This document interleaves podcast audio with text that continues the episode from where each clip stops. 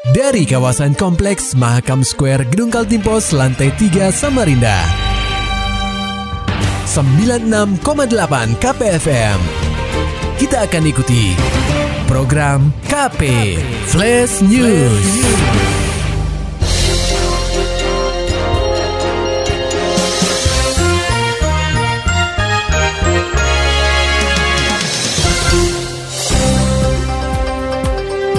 Pemkot nyatakan sikap tak ingin campur soal tambang ilegal di Jalan MT Haryono. Berita selengkapnya disampaikan oleh wartawan KPFM Samarinda, Maulani Alamin. Pendengar KP, penemuan aktivitas pertambangan batu bara di tengah kota, tepatnya di kawasan Jalan MT Haryono, Kecamatan Sungai Kunjang, kian disoroti publik kota tepian. Terkait kasus ini, Pemkot Samarinda tak bisa bicara banyak. Masalahnya, kewenangan pengeluaran izin berada di tangan Pemprov Kaltim. Demikian yang disampaikan Sekretaris Kota Samarinda Sugeng Hairudin kepada KPFM belum lama ini. Sugeng melanjutkan, Pemkot Samarinda tak bisa ikut campur atas perkara pertambangan di tengah kota ini. Kendati demikian, dia akan melakukan pengecekan soal izin pihak pengelola yang pada awalnya meminta izin pelepasan atau pematangan lahan, bukan pertambangan. Tambang itu sekarang urusan provinsi. Iya, tapi kan di tengah kota Samarinda nih, Pak. Lah iya kan kalau aturannya tidak sesuai, ya harus tidak boleh kan gitu. Gitu kan anu eh, payungnya aturan kan. Nah, yang yang boleh mengeksekusi siapa? Provinsi lah. Gitu aja. Sementara itu, Wali Kota Samarinda Syahri Jaang mengatakan hal serupa. Menurutnya, perizinan tambang bukan lagi ranah Pemkot Samarinda. Berita selanjutnya, Kepala Dinas ESDM Provinsi Kaltim melakukan tinjauan ke lokasi lubang tambang bertempat di Gang Saka, Kelurahan Bukit Pinang, Samarinda, guna melakukan investigasi terhadap kasus tenggelamnya seorang bocah di lubang tambang tersebut. Laporan selengkapnya akan disampaikan oleh reporter KPFM Samarinda, Muhammad Nur Fajar. Pendengar KP, Kepala Dinas Energi dan Sumber Daya Mineral atau ESDM Kaltim bersama dengan Koordinator Inspektur Tambang melakukan tinjauan ke lubang tambang yang berlokasi di Gang Saka, Kelurahan Bukit Pinang, Kecamatan Samarinda Ulu pada Senin, 24 Juni 2019. Sebelumnya, lubang tambang tersebut telah memakan korban seorang anak laki-laki bernama Ahmad Setiawan yang bermukim di Gang Saka RT 16, Kelurahan Bukit Pinang. Lubang tambang tersebut berjarak kurang lebih 1 km dari lokasi tempat tinggal korban. Kepala Dinas SDM Provinsi Kaltim, Wahyu Widi Heranata menerangkan, lubang tambang tersebut berada di wilayah konsesi PT Insani Bara Perkasa atau IBP yang izinnya berdasar atas perjanjian karya pengusahaan pertambangan batubara atau PKP 2B, di mana izin tersebut masih di bawah pengawasan pemerintah pusat. Pria yang akrab disapa Didit ini berasumsi bahwa seharusnya kita tidak usah saling menyalahkan dalam kasus tersebut. Didit juga mengajak seluruh pihak agar menangani kasus ini secara bersama-sama. Berdasarkan laporan yang diterima oleh pihaknya, lokasi lubang tambang ini sebenarnya sudah ditutup. Namun, pihaknya akan tetap menunggu hasil investigasi dari tim inspektur tambang guna mengetahui siapa yang bertanggung jawab atas kasus ini. Nah, Undang-undang mengatakan ya di sana jelas bahwa PKP 2B IUPM PMA itu kewenangan pusat. Tapi karena lokasi katakan ini diduga teman-teman juga sudah mengatakan ini masuk dalam konsesinya IBP nanti biar teman-teman eh, teknis menjelaskan. Nah ini kewenangan pusat. Jadi karena ini lokasinya, lokusnya terjadi di wilayah Kalimantan Timur, saya sebagai kepala dinas SDM berkewajiban tahu dan melaporkan kepada Kementerian SDM, khususnya Direktorat Jenderal Minerba. Jika bertanya siapa yang benar dan salah, Didit menyimpulkan bahwa yang pertama, orang tua korbanlah yang salah. Hal ini terjadi karena korban masih di bawah umur dan seharusnya masih dalam pengawasan orang tuanya. Selanjutnya, barulah faktor lingkungan dari anak serta pemerintah. Karena lubang tambang ini merupakan lahan konsesi di PKP 2B, Didit menegaskan PT IBP harus bertanggung jawab juga untuk kasus ini. Tapi karena ada isu yang beredar bahwa lubang ini sudah ditutup, namun dibuka lagi oleh oknum masyarakat, ya mau tidak mau, pihaknya harus menunggu hasil investigasi. KPFM Samarinda, Muhammad Nur Fajar melaporkan. Berita selanjutnya, Pemprov Kaltim melalui Dinas Energi dan Sumber Daya Mineral atau ESDM Kaltim menurunkan tim investigasi yang dipimpin oleh Koordinator Inspektur Tambang guna menyelidiki kasus kematian seorang anak yang tenggelam di lubang tambang. Lokasi lubang tambang sendiri berada di Gang Saka, Kelurahan Bukit Pinang, Kecamatan Samarinda Ulu. Menurut Koordinator Inspektur Tambang Deni Wibawa, setelah melakukan penelusuran, dirinya menyampaikan bahwa lokasi lubang tambang tersebut berada di dalam wilayah PKP 2B milik PT Insani Bara Perkasa atau IBP. Nini mengungkapkan berdasarkan informasi yang diperoleh dari PT IBP, tambang ini aktif sejak tahun 2008 dan sudah berhenti beraktivitas sejak tahun 2013. Sebelumnya di lokasi tersebut sudah dilakukan proses reklamasi, termasuk penutupan lubang bekas tambang. Dia menambahkan, pihak perusahaan telah menyelesaikan proses reklamasi tersebut tanpa meninggalkan genangan sama sekali. Dari hasil tinjauan timnya, diketahui bahwa lokasi ini kembali terbuka pada bulan Maret 2019. Diduga ada oknum yang membuka kembali lubang tambang tersebut tanpa sepengetahuan dinas terkait.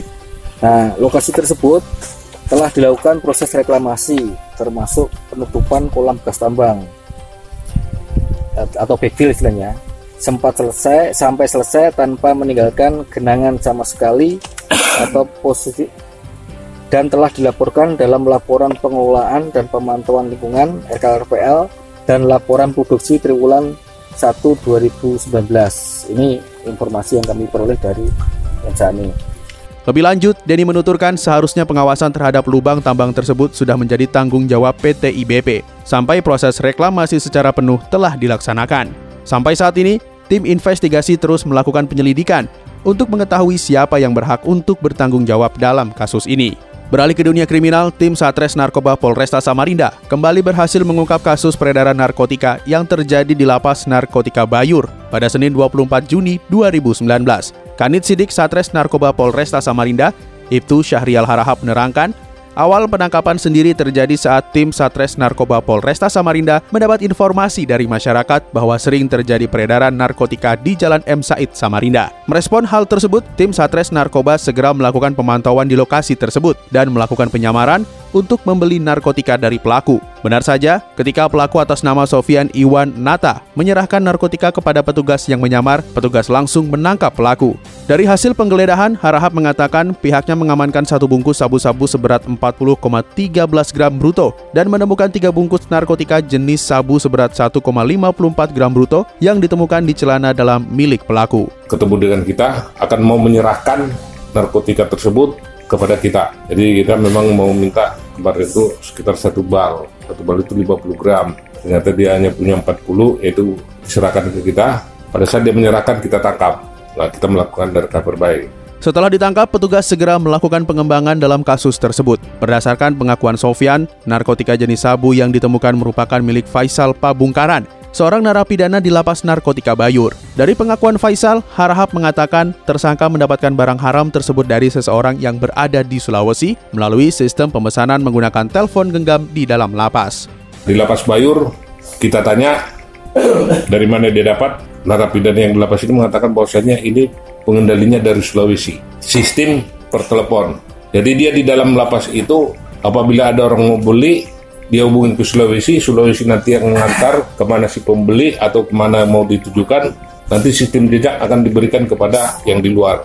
Akibat perbuatannya, kedua tersangka telah diamankan dalam tahanan Polresta Samarinda guna penyelidikan lebih lanjut. Kedua pelaku akan diancam pasal 112 dan 114 Undang-Undang Nomor 35 Tahun 2009 tentang penyalahgunaan narkotika dengan ancaman hukuman minimal 5 tahun penjara dan maksimal seumur hidup.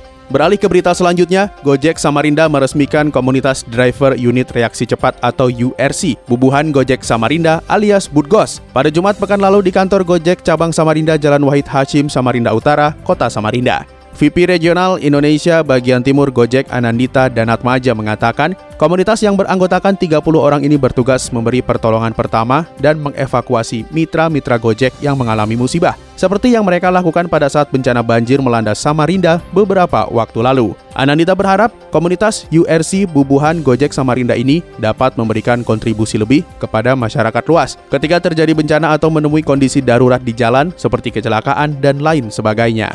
Nah kalau URC itu itu tadi, ini kan URC Samarinda itu kan ini baru kita bentuk ya. Jadi memang uh, terus terang kami dari manajemen itu sangat-sangat salut sekali sama mitra driver kita karena memang jiwa sosialnya itu sangat-sangat tinggi sekali. Makanya itu kita mau resmikan, kita mau jadikan satu wadah dan kita ingin berikan pelatihan-pelatihan gitu. Jadi pelatihan nanti ada pelatihan tanggap darurat, terus P3K yang seperti itu. Jadi akan kita berikan pelatihan khusus untuk itu. Ananita juga menuturkan para mitra Gojek akan dibekali penanganan keadaan darurat dan ilmu-ilmu P3K atau pertolongan pertama pada kecelakaan. Sementara dari dunia olahraga, Pengprov Persatuan Olahraga Biliar Seluruh Indonesia atau Popsi Kaltim melaksanakan training center atau TC Prapon pada 17 Juli 2019. Kegiatan ini rencananya akan dihelat selama satu bulan. Prapon cabur biliar sendiri akan diselenggarakan pada 21 hingga 30 Agustus 2019 di Wisma Indivisio, Jakarta dan mempertandingkan 18 nomor. Popsi Kaltim telah menyiapkan satu manajer, tiga pelatih dan 12 atlet untuk berlaga di Prapon. Ketua Pengprov Popsikal Tim Ismail melalui sekretarisnya Zulkarnain mengatakan pihaknya mematok target bisa meloloskan sebanyak-banyaknya atlet biliar dari 15 nomor yang mereka ikuti. Biliar Kaltim itu segera menggelar TC Prapon. Hitung-hitungannya sekitar tanggal 17 Juli lah. Karena Praponnya itu TC itu kita buat selama satu bulan. Prapon itu 21 Agustus sampai dengan 30, 30 di Wisma Indo Jakarta dengan mempertandingkan 18 nomor. Kaltim nanti diperkuat satu manajer, tiga pelatih, 12 atlet ikut di semua nomor kecuali di nomor karom. Berarti karom itu ada ada tiga nomor, berarti 15 nomor. Dalam PON Papua 2020 mendatang, diketahui akan mempertandingkan sebanyak 20 nomor tanding, bahkan kuota atlet untuk tampil di Papua saat ini dikurangi. Maulani Alamin, Muhammad Nur Fajar, KPFM Samarinda. Demikian tadi telah kita simak rangkaian berita-berita yang terangkum dalam program KP Flash News. Persembahan dari 96,8 KPFM. Terima kasih dan sampai jumpa.